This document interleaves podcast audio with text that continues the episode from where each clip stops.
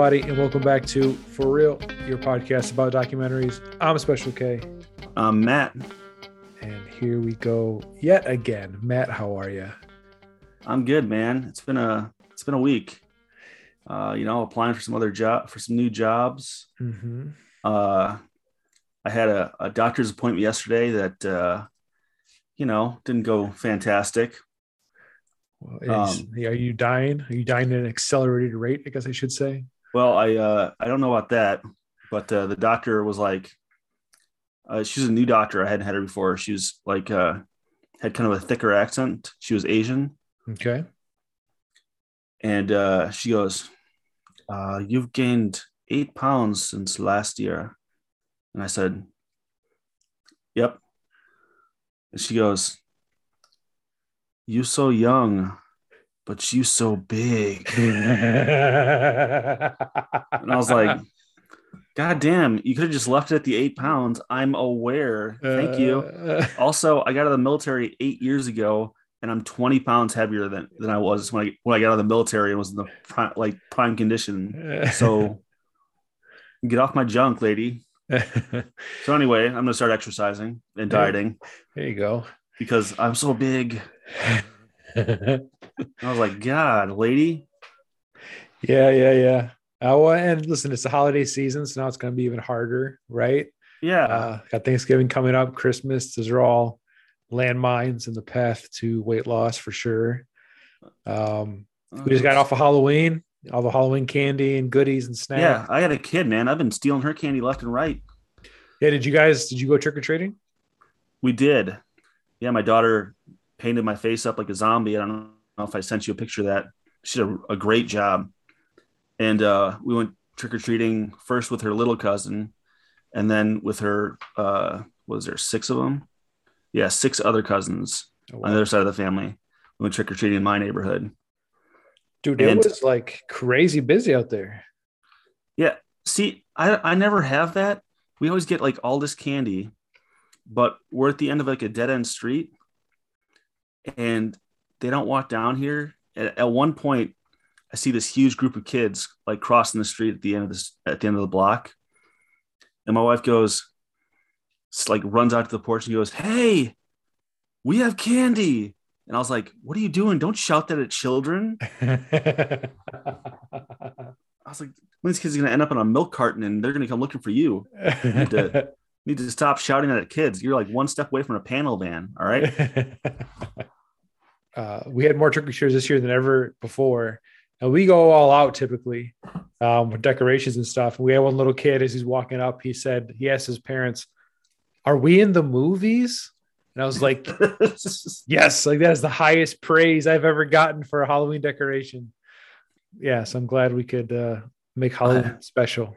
I, I wanted to, I kept trying to remember to drive past your house because I know, like, I feel like it's weird because you don't really decorate that much for Christmas outside No, no, we or anything still- else. But like Halloween, you and your wife just go bananas. Listen, here it's it's a weather thing. All right, I'll tell you right now because the first year we were here in this house, we we decorated more and it was nice, but they stayed up till like mid February because the weather was just shit, and I wasn't gonna get out there and freeze my ass off. I mean, it's cold enough putting it up, but by the time Christmas is over and you're taking it down, it's like even worse. Yeah. Um, and so now it's like every year like we have like plans on doing more for Christmas, but we scale it back every year more and more. So like we have like one light thing we're gonna put up this year, I think. Uh, and that's that's all we do. Halloween, we, we go we enjoy it because usually it's a little warmer out, but like the Mhm. day, like I had my shit down the day after Halloween. The day after Halloween, November 1st, my yard was completely cleaned up, all of it gone because the weather was just I was like, I'm not fucking around. I got Yeah, no cold I- tolerance. I, I don't either. And I got, I gotta, you know, you know how small my garage is, right? Mhm. I gotta I gotta empty it out so I can find a pl- place to put my new riding mower. And uh, I just keep thinking like I'm gonna do it today. I'm gonna do it today. And every day I'm like, it's I'm cold. I don't want to do it. But then I'm like, dude, it's just gonna get colder for like the next six months. Get you need to do it. But I don't I don't have the willpower. nah, just put it in the back and throw a tarp over. It'll be fine. Honestly, it looks like it's 40 years old. So it's got like three three pieces I have to worry about breaking, and I can just replace any of them. So it's not like I'm overly concerned about it. I mean, this thing this thing runs on like uh, you have to like crank the engine. It's it's fine. You know, as, as long as you don't break the part that attaches to the horse, it's okay. Yeah, it's the uh, it's the lawnmower that beat the Nazis. Yeah, exactly. Like, this thing is this thing is heavy duty and it is loud. but it was free, which is just in my price range. Yeah, it's perfect price. Mm-hmm. Uh, yeah, so let's let's get into it. Before we get today's documentary, I just want to do a quick little talk about docs in the news, a little segment we got kind of sprinkled in here or there. So the only one I want to talk about real quick, I want to cover just for our listeners. If they haven't heard about it, I'm sure they have. There's a new documentary. It came out October 29th on Netflix. It's called Colin in Black and White. It is a so it's I've I've read that it's being characterized and marketed as a documentary. Uh, I'm also seeing that it's being listed as a biography, that it's a drama series, that it's a dramedy. I've seen it characterized a bunch of different ways. I'm only bringing it up because there are some people that are categorizing it as Colin Kaepernick's documentary. From what I've heard, though, I don't think this is a documentary. So I just want to forewarn it, you. Isn't a biography basically a documentary, though? Uh, it could be. It all depends. So a, a biopic was like a like, like um, it, I would say it's a documentary. It's a dramatic retelling of somebody's story. Mm. So I mean, again, obviously they strive for accuracy, but it's certainly not supposed to be like accurate. accurate. Um, not not like Demon House. Not like Demon House, you know, which is hundred yeah. percent truthful and honest. The reason why I, I, even brought this one up, though, not just because people are talking about it. Colin Kaepernick, um, for those who aren't aware, I don't know who you are, but Colin Kaepernick, quarterback, former quarterback in the NFL, was uh, famous in some circles, infamous for taking a knee during the national anthem. Uh, he then was not signed by anybody, any teams, NFL. He he believed it was collusion. He sued the league. They ended up uh, settling for an undisclosed amount, which to me it would indicate we were smoke, there's fire. So they probably didn't yeah. collude to keep him out. And um, so in this documentary, the, the, quote unquote documentary or quote unquote docu series, or I don't know how you want to call it. I guess the very beginning, he equates a professional football draft uh, process with, uh, according to NBC News here, with modern day slavery. Yikes! Um, and it, they basically make it. I guess that. So I'm just going to read here from NBC News real quick. So as the first episode opens, a flurry is I'm quoting from NBC News. At first, as the first episode opens, a flurry of football players portrayed by black actors are seen charging across a field in front of white coaches. Quote Kaepernick. What they don't want you to understand is that what's being established is a power dynamic. End quote. Kaepernick, dressed in all black, says. Before they put you on the field, teams poke, prod, and examine you, searching for any defect that might affect your performance. He continues, no boundary respect, no dignity left intact. And then the scene reportedly transitions to an open market in America's slavery era, where oh. the players, shirtless and shackled, are then sold before one of the slave, slave owners shakes hands with a football coach, merging past with present. I mean, listen, I haven't seen it. I haven't seen it. So I'm going to withhold my entire judgment. But just based on that alone, this sounds fucking ridiculous. this sounds yeah. absolutely uh, absurd. Uh, listen, when I was trying to get into the military, I was stripped down to my underwear in front in a gr- room full of other young men, and we had to do like exercises and stuff in front of these doctors. They could see if there's something wrong with us. Also, I met a doctor for approximately five seconds and she said, drop your pants and underwear. And she groped my testicles and checked to make sure that there was nothing wrong on the uh, rear side either. So my sympathies are a little low because I didn't get a couple million dollars afterwards. Yeah. Uh, I just got sent to BMT or basic training and uh, then, you know, used as, as, as basically cheap labor for eight years. so my sympathies are low. Yeah, I just again I, I might catch this one just because it is getting so much um, heat. But from what I'm hearing about it, I, first of all, I wouldn't categorize it as a documentary. I think that this is being miscategorized in the news and the media as a yeah. documentary. And then number two, it just it kind of it sounds absurd to me. I guess yeah, at least that part. That that, that part alone just irritates the shit out of me. sounds absurd. I mean, listen, I I, I was a supporter of his decision to do whatever the hell he wants to do to the national anthem. I don't Yes. care what, I- what a football player does during a national anthem because, uh, spoiler alert, folks, the NFL is not America. They're not soldiers. They don't represent us. They are just football players playing a sport, playing a child's game for money. All right. At a high Also- level. And it's impressive. Don't get me wrong. They're incredible, but let's get real here. Also, on, on that note, these people have ta take so much damage to their brains during their entire lives training for this moment. Why would you put yourself in a position where you question their decisions? or, or like, why would you say, what's the rationale behind that? Well, he's got his fucking brain is looks like a, a raisin that got stepped on. All right. Like, and I'm not, like I said, I'll, I just want to be clear here. I respect his decision to kneel during the, the national anthem. That took a lot of balls. But I also would never, I don't know how to say, it, like, honor somebody that is in a position where they take multiple head injuries on a regular basis for money and be like, you know what? Their decisions, I need to question and examine every part of it. All right. This doesn't make any sense to me. Yeah, I think people made a whole whole lot of whole lot of story out of something that who I mean, listen, if he brings light to things, that's good, I guess. If he's drawing attention to the right things, that's good. I guess that was the whole point. But at the same time, it's like, come on, folks. Yeah. Um, anyway, anywho, so that's Docs the News. Check it out. Colin and black and white on Netflix. Today's documentary, however, that we're going to be covering is also on Netflix. Uh, today's documentary is called Why Did You Kill Me? It was released in 2021 on Netflix. It is one hour, 23 minutes long. And the uh, summary on IMDb is the line between justice and revenge blurs when a devastated family uses social media to track down the people who killed 24 year old Crystal Theobald. So, getting into this documentary here, first and foremost, I just want to point out if you haven't seen this one yet, you might not understand kind of what we're talking about as far as the family goes. Some of the some of the characters involved in this story.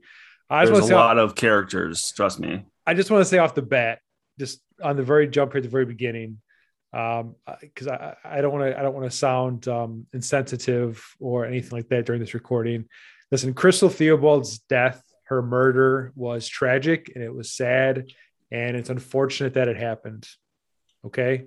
That being said, there isn't a likable person in this entire fucking documentary other than her and maybe her, Niece uh, yeah, her niece or or cousin, cousin. yeah, I guess it was her cousin, whoever it was. Other other than these two, uh, no, I, I this is the, the most unlikable cast of people I've ever seen assembled for. Wait. Except for that pizza guy one, or Oh, the the bank robbery one. oh yeah, yeah, yeah, yeah. wa- this, evil, that's what it reminded me of. evil Uh, genius. evil genius. That's exactly what it reminded me of. I'm like, I hate everybody in this movie. Like, There's not a single person that I would I would care if they got ran over by a train tomorrow. so I'm not I'm not even sure. Did you catch what year this occurred in? So this this this isn't that long ago, but I think it was 2006 or so. I would say like it was that. 2005, 2006. Okay, so this is back in the heyday. The, the documentary is is um, centered centered around MySpace. Just let you know, like how far back we're talking here. MySpace is at the crux. It's the social media platform that's at the the crux of the uh, investigation here into this murder. So, essentially, just to break it down, what happens is Crystal Theobald and her family are in two vehicles and they're driving down the road past like this intersection down the street from their house. And as they're crossing through this intersection, there's a white Ford Explorer that's pulled over onto the road. And as they're driving past it, I guess the, the vehicle starts slowing down a little bit. And then somebody starts firing a weapon, a gun at the car that Crystal's in. And one round, um, at least one round, uh, shatters the back window and hits Crystal in the back of the head. And, uh, and she ends up dying. So the entire documentary is based around this murder, this this girl's murder. Um, again, like I said, tragic and sad, and it shouldn't have happened. After after this murder, there's obviously the investigation, and from from the very beginning, I didn't have a lot of faith that this was ever going to get like solved correctly. Yeah. Um, just because, well, let's just start out with the whole thing starts out with Crystal's mother, whose name is uh, Belinda. I, actually, I'm gonna say her full name. Let me look this up real quick. Belinda Lane. I just want to throw her name out there because she's she's worthy. She starts out by saying that she didn't call the cops, so she didn't want to cooperate with the cops. She doesn't like the cops, and Yeah. in fact, she lied to the cops. the whole fam the whole family was so yeah they, they all of them were like uh, even the cops were like they wanted to settle this themselves. And like there was obvious they're keeping information to themselves because uh, the whole family is full of criminals. All right. Not like not like oh he stole a snickers bar, bar from the like the the kmart or walmart or whatever. These people are like grand theft auto assault assault with a deadly weapon uh selling selling uh meth. Like Yep. this is like these these are not like your low key criminals. These are like all of them except for as far as i know belinda had a pretty shady past. Not no i'm sorry not belinda did. Yeah, Belinda had a Or- record. belinda had a record for selling meth Yep. and dealing and or for dealing meth and for doing it. Crystal as far as we know was the only one that did not have a record. Yeah, the rest of them were pretty yeah. Yeah the victim. So so uh, I'm, I'm just gonna you know i'm just gonna I, it's this so i want to say this about this documentary it is incredibly difficult to follow because there's so much fucking nonsense and the story is so they make it so overcomplicated for what actually happened so mm, i'm yeah I'm just to break down what happened without telling you exactly who it is, and we'll, we'll go through it. All right. So here's what happened Crystal has an older brother who's interviewed in the documentary named Robbie. Robbie was sitting out in front of their house in a white Ford uh, Expedition. All right. And as he's sitting there, another white Ford Expedition comes down the street and stops and is kind of like, you know, positioned weirdly in the street, I guess, is suspicious to Robbie.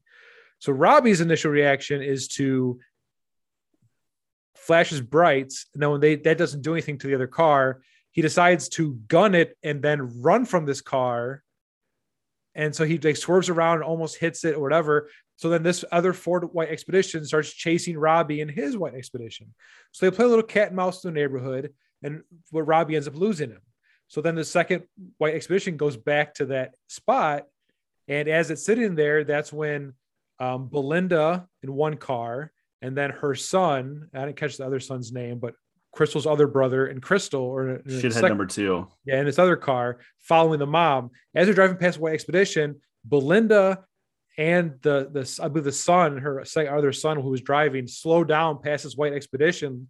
I don't know if you check them out, see what they're up to. I'm not sure, but as they approach this vehicle, somebody outside the vehicle starts shooting at the car that uh, Crystal is in, and that's when they speed off, and Crystal ends up getting shot. So that's what that's what happened. The problem is, like I said, they lied to the cops initially because they first said that Robbie, the older brother, wasn't around. The cops had gotten reports that there were two white expeditions in the area. They didn't want the family didn't want the cops to know that Robbie was in one of the Ford expeditions that were in the area that was involved in the situation. They tried hiding that from the police. Okay, I don't know why, unless Robbie is an absolute shithead who's up to no good as well. Why, why would you hide that? You're the one thing I, I kept going back to when I was watching this whole documentary. I was like, your daughter slash sister was murdered. Why wouldn't you be doing everything you possibly could to assist in the investigation? Well, I think their their theory was they're the they would hear on the streets what happened, what actually happened, and, and then they'd solve it themselves. Honestly, so guys, I was supposed to lead this episode, uh, and I called Kay here, and I was like, "Bro, I don't know what the fuck happened initially. like, I know she got shot, but I cannot figure out the situation because there were so many fake stories and like assumptions and I I lost I like I rewound it rewound it like six times. I'm like I don't understand what happened here. Like how many Ford expeditions were there? there? Like how many white Ford expeditions were there? Like why was this happening? How did they get here? It was all so like convoluted and confusing that I was just I, I told Kay I'm like bro I don't I don't even know what happened and he What? said he he'd run with it.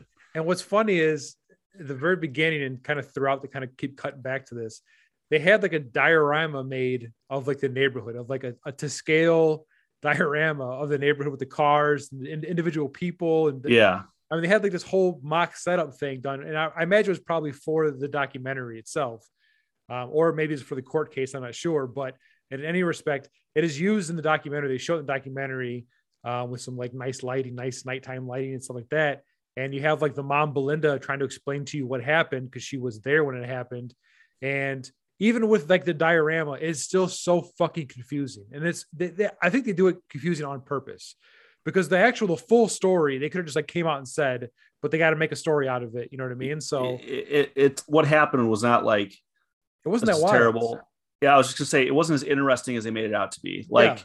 it's they terrible. Made, they, they made a meal of it. Yeah. So so Crystal was just a an innocent bystander, honestly. Like she yeah. didn't didn't do anything wrong, was just heading out with her brothers to the store. And she obviously didn't you know have this coming in any way mm-hmm.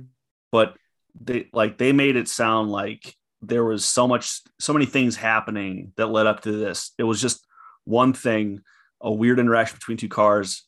One car chases the other car. The chaser loses him goes back to where he started and then they run into each other again and then somebody shoots. Yeah yeah basically. So and I, the, the the the big like uh, what makes this story kind of um, different or interesting I guess, uh, in the eyes of the documentary makers here, is what the family did uh, to try to track down Crystal's killers. Now, they did contribute, so I, I do want to say that, but then they also there's some problems with what they fucked up. Some parts they fuck up. So for so this is what happens.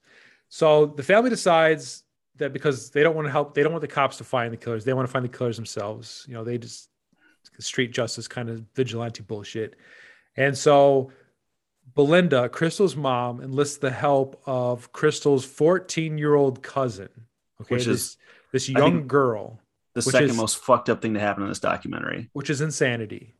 And that's terrible. And she, because I think what happens is, is she is told by um, by somebody, either another cousin or somebody, that hey, like all these gang members, and this gang is called 5150 in Riverside, California, I guess, is one of the many gangs in the area. And they tell her like, hey, all these guys are on MySpace. Like they all have MySpace profiles. So if you wanted to figure out who they were, you could do it on there. And I think, I believe one of them, um, somebody tipped her off to a possible suspect who possibly could have been. And when they take this to the police, the police do like a photo lineup, and Belinda falsely identifies a kid uh, who is a child, by the way. I mean, he yeah, he, he's like a.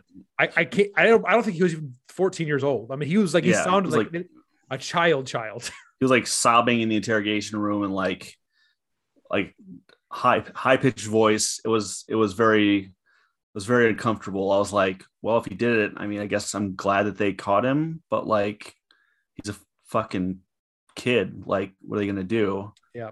And then it's like, oh yeah, he's he's not he's not the guy. And I was like, well, that's good.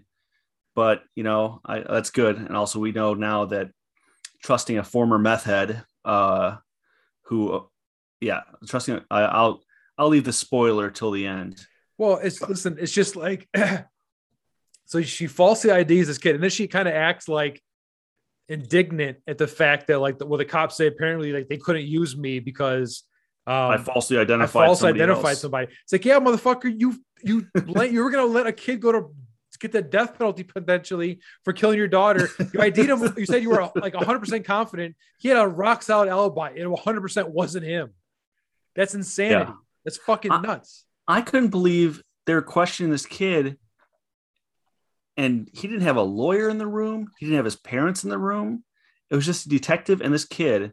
The detective's questioning him, and I was like, "Is that? Is that? I don't even think that's legal, is it?" Uh, it was back then. It might not be now. Every every state's different. I think. I don't think there's like standard rules. I think it's a state by state basis. In some areas, you can for sure. Oh, I'm sure a child with nobody around.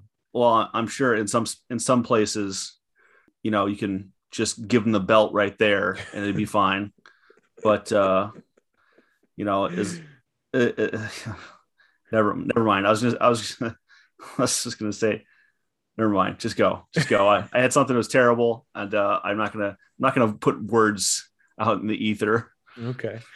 Um, so anyway, so so like I said, Belinda enlists the help of her her young, her 14 year old niece, I guess, to create a fake profile on MySpace and to essentially catfish these gang members and try to gain their trust so that they can get information out of them as far as like who drives what car and who might have been there and who's who's involved in what and who had what information.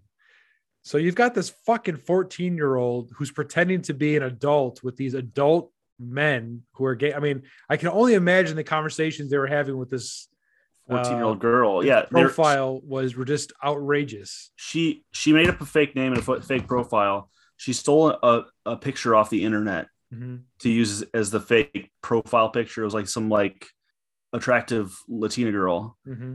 And she's like very flirty with these these guys. And I was just like, what like okay, so obviously her, Belinda, who's her aunt, is trash. Uh, where are her actual parents at? Are they also trash? Like, is everybody okay with this? Like, who? Because these are gang members, so you're you're potentially putting her life at risk. Well, and she's 14, well, so she shouldn't be in that position anyway. Well, no, even if it was just to pretend to be a, an adult, just to have a conversation, but she she made it very clear that her goal was to get these guys to want her and to like love her. In fact, she ends up making two profiles. So she has the first profile, which is like the party girl, like you know, down for whatever kind of girl. That's she, Angel. Then she that, ends up. No, no, that's not Angel. Angel's the second one. Angel. So she ends up making a second profile using her sister's picture, Crystal. The, no, no, no, her, no. I'm sorry. Crystal is her cousin. Yeah, her cousin. Yeah, Crystal is her cousin. Yeah, I'm sorry. So, but so Angel is the name that she uses, but she uses Crystal's picture. You know, and she she does say at different times in the documentary how difficult that was to pretend to be her deceased cousin uh, with a fake name, obviously different name. How taxing that was. Yeah, I, I imagine that'd be tough to do for a 14 year old child. I imagine it'd be tough to do if you're an adult. Like you're 14, you, you don't even have a you don't have even like an identity yet. So like th- this kind of thing is just it, like I, I looked at it and and Belinda like even in the documentary which was more recent seemed so like okay with what she had done and I was just like you you are a garbage person like mm-hmm. I can't I can't imagine having a 14 year old do that for me and oh. because like I said these are gang members if they found out or she slipped up somehow or like she told somebody and it got around like her life is lit could literally be in jeopardy mm-hmm. and she goes to school with some of these people mm-hmm. And her aunt's just like, oh, yeah, um, go ahead and do that for your dead cousin, which is sad, but like, you don't risk a, another 14 year old's life over a dead person. It's or at least have these brothers, these adult brothers, have yeah. them do it. You know what I mean? Yeah. Like, because I know the whole thing was the mom wasn't computer literate. They didn't she know how to do it. Well, have one of the fucking brothers do it. They're adults. They could do. They're men. They could pretend to be a woman on they freaking MySpace listen, they had they had face tattoos. They didn't even look like they were just literate, much less computer literate. So, I mean, it's that's that's a that's a questionable motive. They might have gone with with the niece, as she was the one that was least likely to be high and could read, and that that put her at the top of the lineup. So, as, as, under her her alias, her, her alias Angel, which is the, the cousin, the sweet profile, the, the deceased cousin's profile, she ends up catfishing this guy. I didn't catch his actual name, but he goes by the name Jokes. Is his like street name. And so, Sotelo, right? I have no idea what this. I honestly have no clue what their names are. The names are so hard for me to follow. Uh, so okay, so this, yeah, okay. So I'll, I'll, his name was William Sotelo.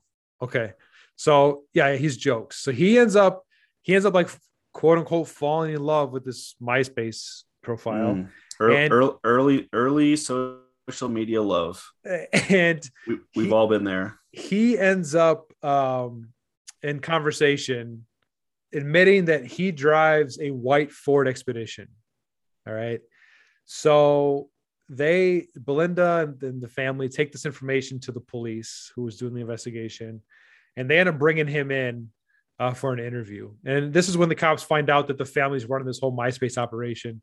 And in the in the documentary, the the, the detective who was in charge, um, his name was Rick Rick Wheeler, Detective Rick Wheeler, um, who aside from you know the young cousin who ran the MySpace stuff, well, I'm not gonna say she wasn't she wasn't unlikable. She just you know I just feel bad. She's in a tough situation. She's she's very clearly damaged by the experience. Th- this detective is also. Uh, his personality is, is like he's a nice guy and he seems very Yeah. competent, whatever. The problem I have with him is this motherfucker could be a brother to Donald Trump Jr. He looks exactly like Donald Trump Jr. It is so fucking unsettling to me. When I was watching the shit, I was like, this motherfucker looks exactly like Jr. It's uncanny. It's unfucking believable. How, how, I'm not if you I'm not joking. If you're listening to this, pause and look up the why did you kill me IMDb and look at Rick Wheeler and tell me that's not a fucking thumbnail of fucking Donald Trump Jr. pretending to be a, a Riverside homicide detective. That's spitting image, man. There, it's a, a carbon copy. It's crazy. That so that was all in my brain the entire time. So that that's why I didn't like that's why I didn't like him. Um, anyway, so, the, so they end up bringing this jokes guy in, and he admits to being there. He admits that was his car and he was driving. However, and and he actually snitches in a sense. He says that Technically, yeah. It was his friend, a co gang member, who goes by the name Lil Lil Wero.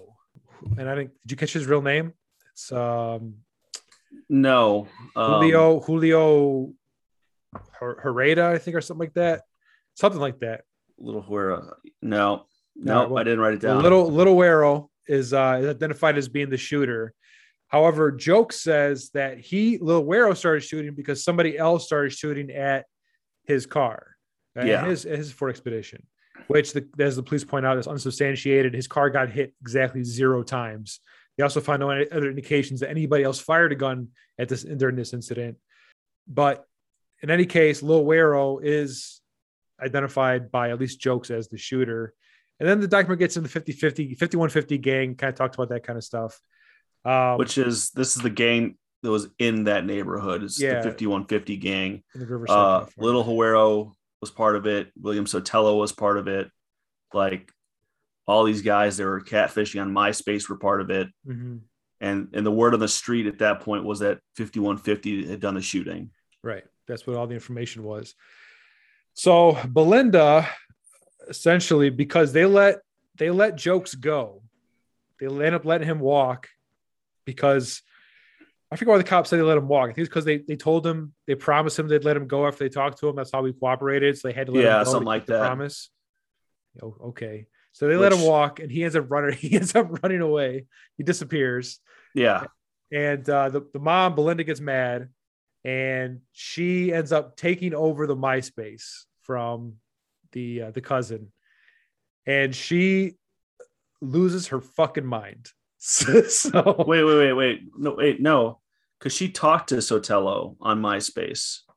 yeah that's when he disappeared after he gets out the cops the cops stop him the cops because the cops um the cops uh But no, I mean like Belinda was on MySpace and got the cops involved at that point. She she one of the her last message to him was, "Do you love me?"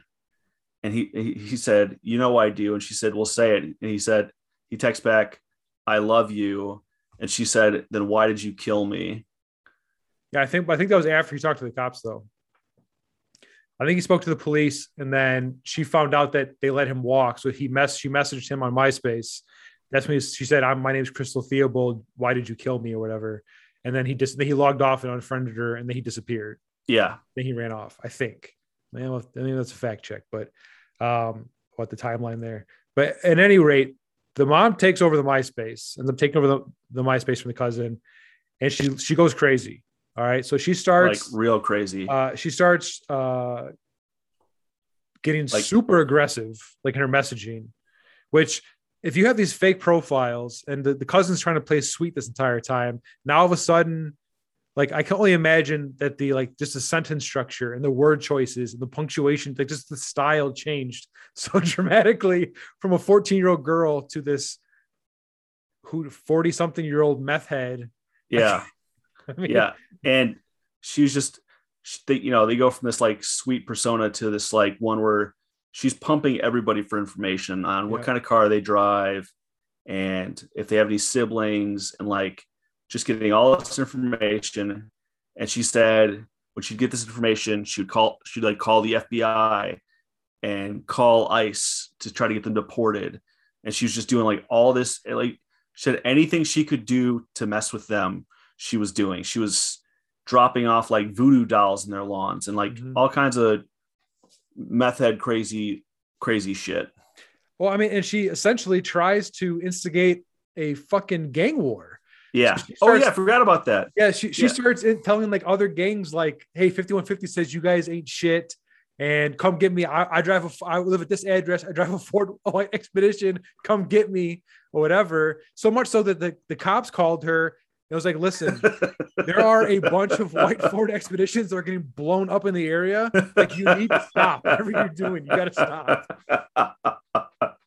Which, I'm sorry, I shouldn't laugh, but I was like, God, I hope nobody got killed. Like, but mean, it, they said a bunch of white Ford Expeditions were getting like lit up, like shot and like lit on fire and blown up and like and none of them were the fucking right one. Unbelievable.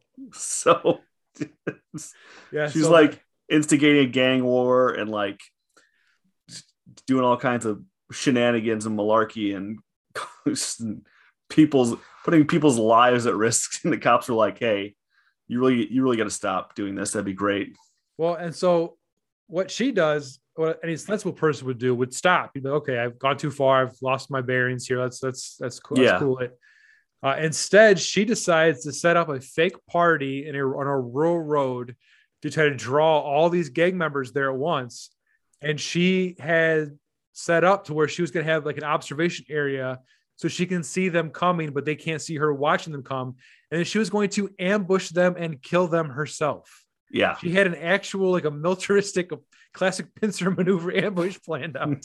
she was gonna freaking Rambo all these gang members. Um, set, up a, set up a kill box. Yeah, and then she, uh, but at the last minute, she ended up calling it off and uh, and not not going through with it because uh, she she don't she don't want to do it. Oh, but then so in my notes here it says, but this is when after she calls it off, she's still pissed. That's when she exposes herself to Jokes as being the crystal, and that's when Jokes disappears. So after yeah. she tries luring Jokes out to the desert to kill him, is, is when she's like, "All right, I'm not going to kill you, but uh, and this, this is this, is who I am." This is after she like told her sons like, "Stay away from them. Don't get involved. You're not going to do any violence in my mm-hmm. daughter's name."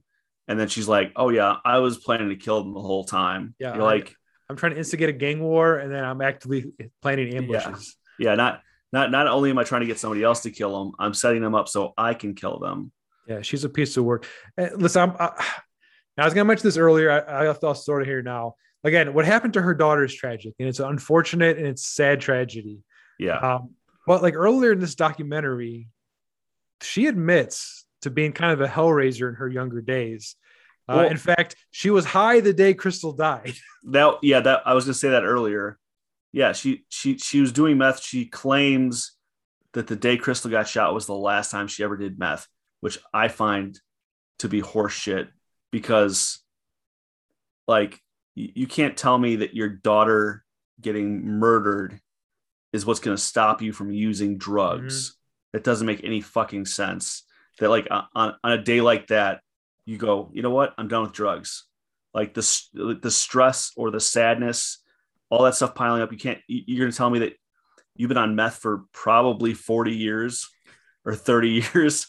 And, and that was the day you stopped which is bullshit. I well, if it's true, good for her, but I don't believe it. And then you look at her behavior after the shooting, and it's it's, it's, it's, erratic. Not, it, yeah, it's not a rational person. A rational person doesn't have a 14 year old niece do this clandestine catfishing yeah. operation on MySpace with these grown men. You know, they're I, they didn't say explicitly in the in the documentary, I gotta believe that it was not they weren't gentlemen. you know what I mean? Yeah. Like I'd imagine there was a lot of uh, illicit conversation going on, which was probably inappropriate. Um, and so I, I just I don't know. And then you know, again, not that she doesn't deserve these bad things to happen to her, whatever. But she she says, like in the documentary, she sold a lot of meth in Riverside. She I think she, her quote in the documentary is, and I guess I'll paraphrase, I won't quote, is that she did a lot of damage in people's lives in Riverside. Yeah. So see, I was like, how many deaths is she somewhat responsible for in Riverside? How many people OD'd on the shit she was selling, or whatever, or who got killed over drugs? She who knows? You know what I mean? So I don't know, man. It's just again, it's shitbags on top of shitbags here. But Yeah. Shitbags making more shitbags. so the the police end up figuring out kind of who the circle of friends is in the 5150 gang here, and they bring in these two brothers. They bring in these two brothers. And uh, one, I just wrote down fedora because he's wearing a fucking fedora during this Yeah. thing. I think it was to conceal his identity. He had a Uh, fedora and sunglasses on, but like the rest of his face was exposed. You're like, hey man, the whole Batman approach that doesn't it doesn't actually work. Like Yeah. you have very distinctive mustache, like facial hair type stuff going on, and also I, I don't know, it just seems stupid to me. I'm like, you might as well just come out there in front of God and everyone because if anybody anybody that knows you is going to recognize you. Oh yeah. yeah. It's not like somebody's gonna drive across the country randomly and try to find you in Los Angeles. It's Yeah, gonna be the people in your neighborhood who watch this, like, hey, that's that motherfucker right there. I know that guy. Especially when everybody who you associate with is in this documentary with their entire fucking names. And your name, his name is in the documentary. I don't yeah, what are you doing? But anyway, I guess what makes, makes you feel more comfortable. But the other brother, ends up- he just spills immediately. He's like, "This is what it was. This is what happened. I'll, I'll tell you everything." Fedora bro here is like, "Nah, I'm not. I don't know anything about it. I'm not. I'm not telling you anything. I don't know anything about it. Uh, it just doesn't want to cooperate." So the cops end up letting him go, and they both take off to Los Angeles, like L.A., like the city, to to hide because they they know they're in trouble because the gang's gonna come after them. And they said that they told their family that they should also leave Riverside. The film, her their parents didn't, and the gang ended up setting their parents' house on fire. And so the cops do a big old sweep. They end up catching Little Guero. He's down in Mexico, and the, the cops show the interview of him, and he's you could tell he's been in an interrogation room before yeah, because he lets them say what, what he wants them like, to hear what the hell's going on. And then as soon as they start pushing him on stuff, he's like, actually, you know what? I want a lawyer. I just want a Yeah. lawyer. yeah. He knew what he was doing. It was not his first rodeo. yeah, that guy knew. He's like, I'm gonna see how much the cops have on me, see what they're trying to go, what, what I'm in trouble for here. All right, now I want a lawyer. so, I mean, listen, he did he he did the right thing by him. He's a shitbag and killed somebody, but he did the right thing by him. So he gets charged with the murder, and the state goes after the death penalty. The family, the, the mom, Belinda, Crystal's mother, and the family decide that they want to do the right thing. And so they ask the prosecutors to take the death penalty off the table um, because they they just they didn't think it was the right thing to do. And Lil Ware, he they interviewed some of his family. He did have a tough childhood. It sounds like he didn't come up in the greatest environment either. Again, not to justify his actions, but there's some kind of explanation as to why he ended up on the streets. And they end up going to trial. They have the the brothers who agree to testify. They testify, and Lil Wero gets sentenced to life in prison. Little Huero was only 17 at this when Yeah, this happened. he was Lil. Yeah. And um, so af- after that, the, the mom, I, I'm interested in what you think about this quote. The Belinda, the Belinda has a quote here when they're asking, they're talking about the end about Lil going getting sentenced to prison.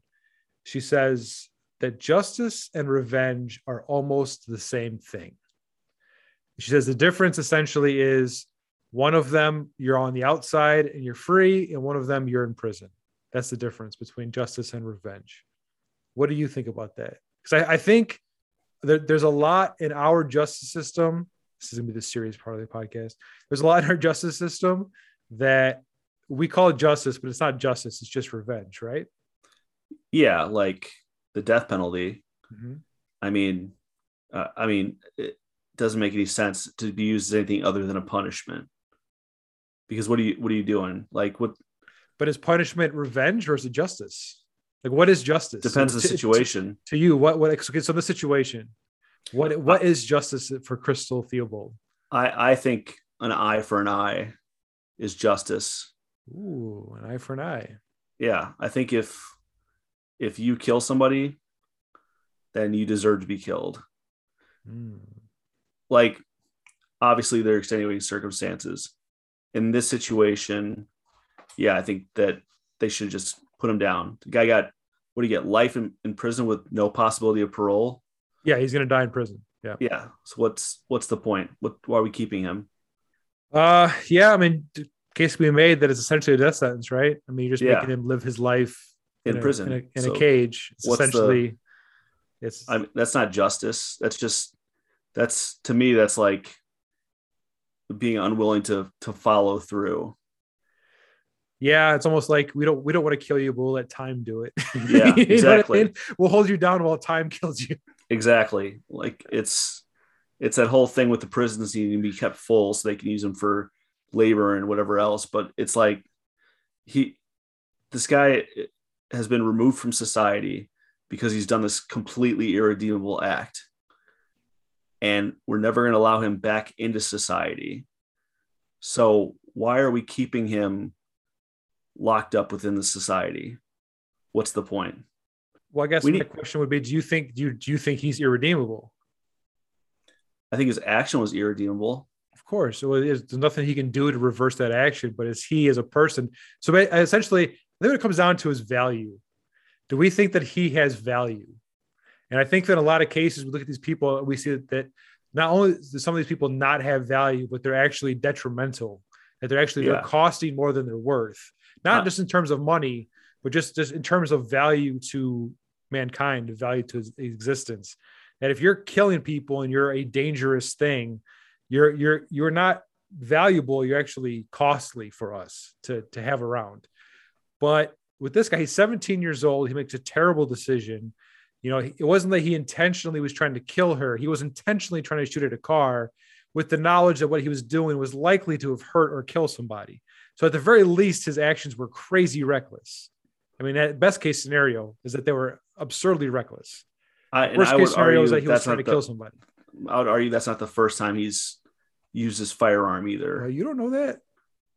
I You I don't know, think, man. You think that you you suppose that, but you don't know that. well, Let- at one point in the documentary, they said the guy on the bike is the one that sh- that shoots people, and it was he was the one that was on a bike. Yeah, but again, this is word of on the mouth in the streets. Is, is what I'm saying is, is this enough? Even this situation, is this enough to kill somebody over when you have people in the car that are saying, yeah, it was him. But what if it was somebody else in the car? What if it was one of the brothers in the back seat trying to pin it on this guy? What if it was the driver and they're trying to pin it on this guy or whatever? Because he's gone to Mexico and they want to see him again. What if it's not? What if like there's complete? Okay, so I'll flip the tables on you. Okay. If you have somebody in in this situation, Mm-hmm. there's completely no question at all this guy did the crime. Mm-hmm. Do you think Actually, that you're talking about absolute guilt, 100% absolute guilt. 100%, no questions asked? I think uh, again, this would never fly in our justice system. It wouldn't. But I, I honestly think that if we can, if you can determine 100% absolute guilt without it, without so not just beyond reasonable doubt, beyond all doubt. So there Yeah. is no doubt whatsoever. I think that they should, the family should get to decide what happens. I think that next of kin, so whoever would get her money, whoever would inherit her estate, the next of kin, the next of kin adult, um, should get should get to decide what happens. Should get to decide the fate of the person. And see, That's I would I- disagree, I would disagree with that Why because that's a burden. is it though? It's justice. If it was That you, would be that would be more if it was you, if somebody did that to your like your sibling, Mm-hmm. And then they gave you the choice, and you said in a moment of passion, "I think you should kill them," that would bother you for the rest of your life. yeah, but but it's not. But my my point is, who's the victim here? Crystal Theobald's the victim. Her family's the victim. Crystal's death has nothing to do with anybody else but them. yeah, The society, Crystal's family, they don't owe the society anything. The Well, state would- of Cal- the state of California has no business determining. I think what should happen to, to whoever hurt Crystal Theobald. I think Crystal Crystal Theobald's family should decide what happens to the people who hurt them. I would argue that it's since society is the one that's holding him. like the police, But which works for we- us. But aren't we holding them on their behalf though? Yeah, I'm just saying that if they they're the ones doing the holding, they're the ones prosecuting and everything else, then they should also be the ones that that take care of the, the thing. Like Wait, that's I guess that's why we hire judges and shit to make that determination for Yeah. us. yeah, To speak for the family, I guess. I don't know. Anyway, again, we're not professionals. Um, but I think he should he should have they should have uh chopped it off like a chicken. yeah, all, all that being said, I'm not trying to defend this guy. I just play a little devil's advocate. And actually, I'm anti-death penalty, so I would I would not say kill him. Uh, I would I'm anti death penalty as well, but only because it's not cost effective. uh, and the driver jokes he ends up he does end up getting caught later down the road um, and he has sentenced himself to 22 years in prison for uh, his his culpability the other occupants of the car though they got nothing the two brothers testified got nothing Yeah, I didn't. there were like seven that. people in the car so let me just this is what happened so this is the, the whole story of what happened according to everybody involved the entire summation of what this the situation was. Jokes and little huero and these two brothers and these other guys were in this white Ford expedition and a fellow gang member of them comes up to them where they were in the in the area and says hey i think somebody you know on the block over there or whatever was going to try to shoot at me was going to try to do something to me or whatever. So they go okay let's go over there let's go check it out.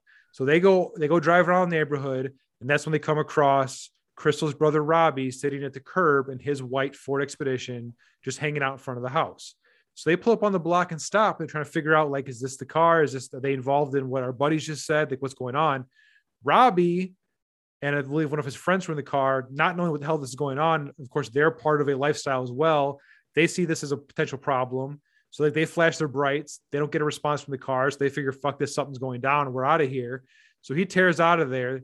Now the, the, the white expedition jokes and the 5150 crew, they think this car must be involved because it's running from us. So they start chasing after it because you know shitbags do what shitbags do. So they chased after it.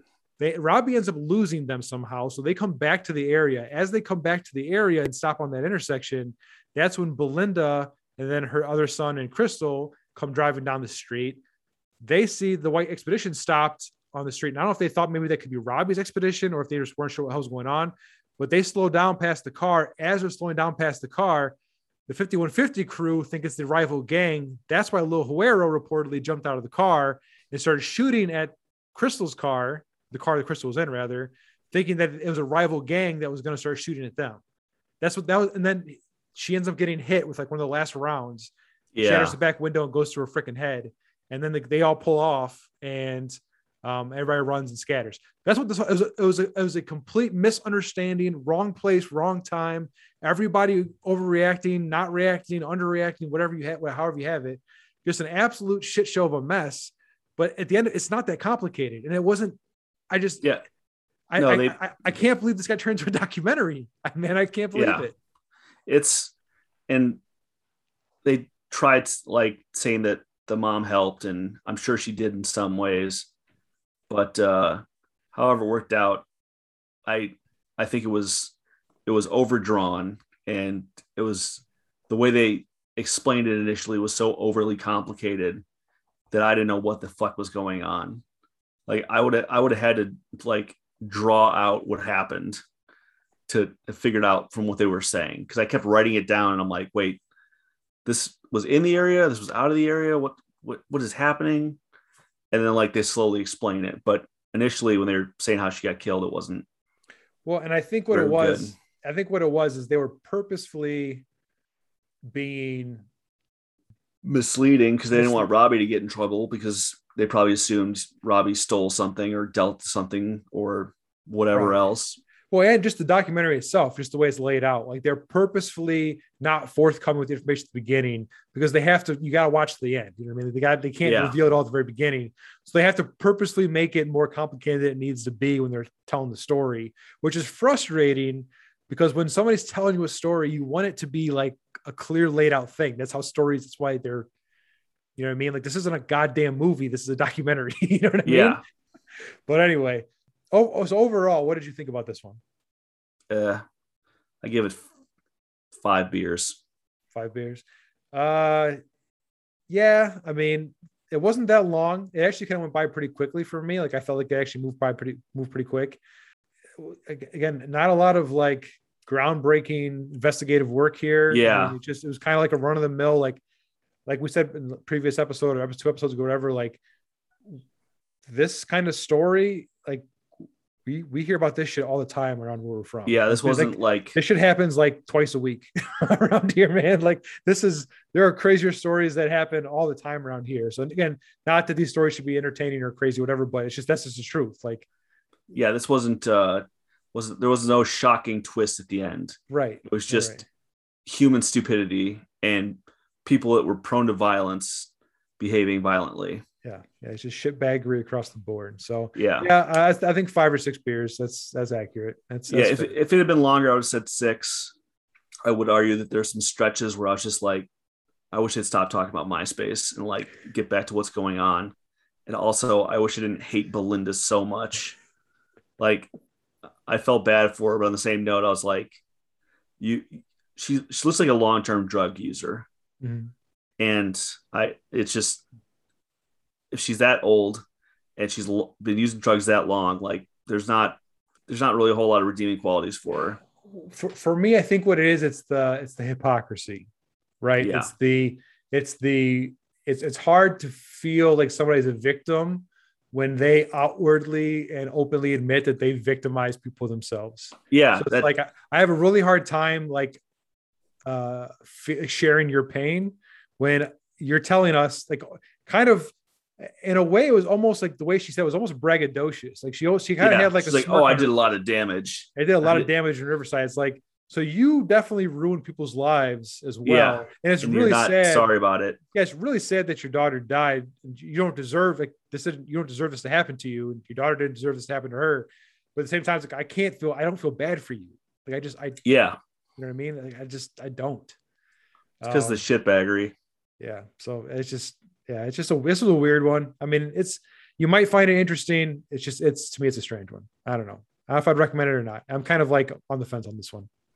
Yeah, I this one like looked so interesting, and then when I was watching, I was like, this just does nothing for me. like I thought the whole thing was boring. uh, so yeah, yeah, not not a fan. Can't all be bangers. So anyway, nope as always, make sure you guys subscribe, rate, and review. Check us out on the socials Facebook, Twitter. Twitter's at For Real Pod. Um, email is cancel the podcast at gmail.com. Uh, we're not going to announce it yet. We are thinking we might be reaching out to some folks here in the future. Yes. Maybe do some guest spots. Yeah, but we'll we'll do some more some more. Keep an eye on the socials. We might announce something in a later episode, but we're looking we're trying to get some more uh, guest involvement here i think. Yeah. Uh, we want to we want to hear from y'all and, and, see who wants who's got any good ideas wants to be a part of it. Um, we've had a lot of fun with the guests we've had in the past and we're looking at bringing bringing them back and bringing some new ones on and, and all kinds of stuff. So we got some things in the works for you folks. But anyway i'm special k. Uh, matt. And we'll see you guys next time. Later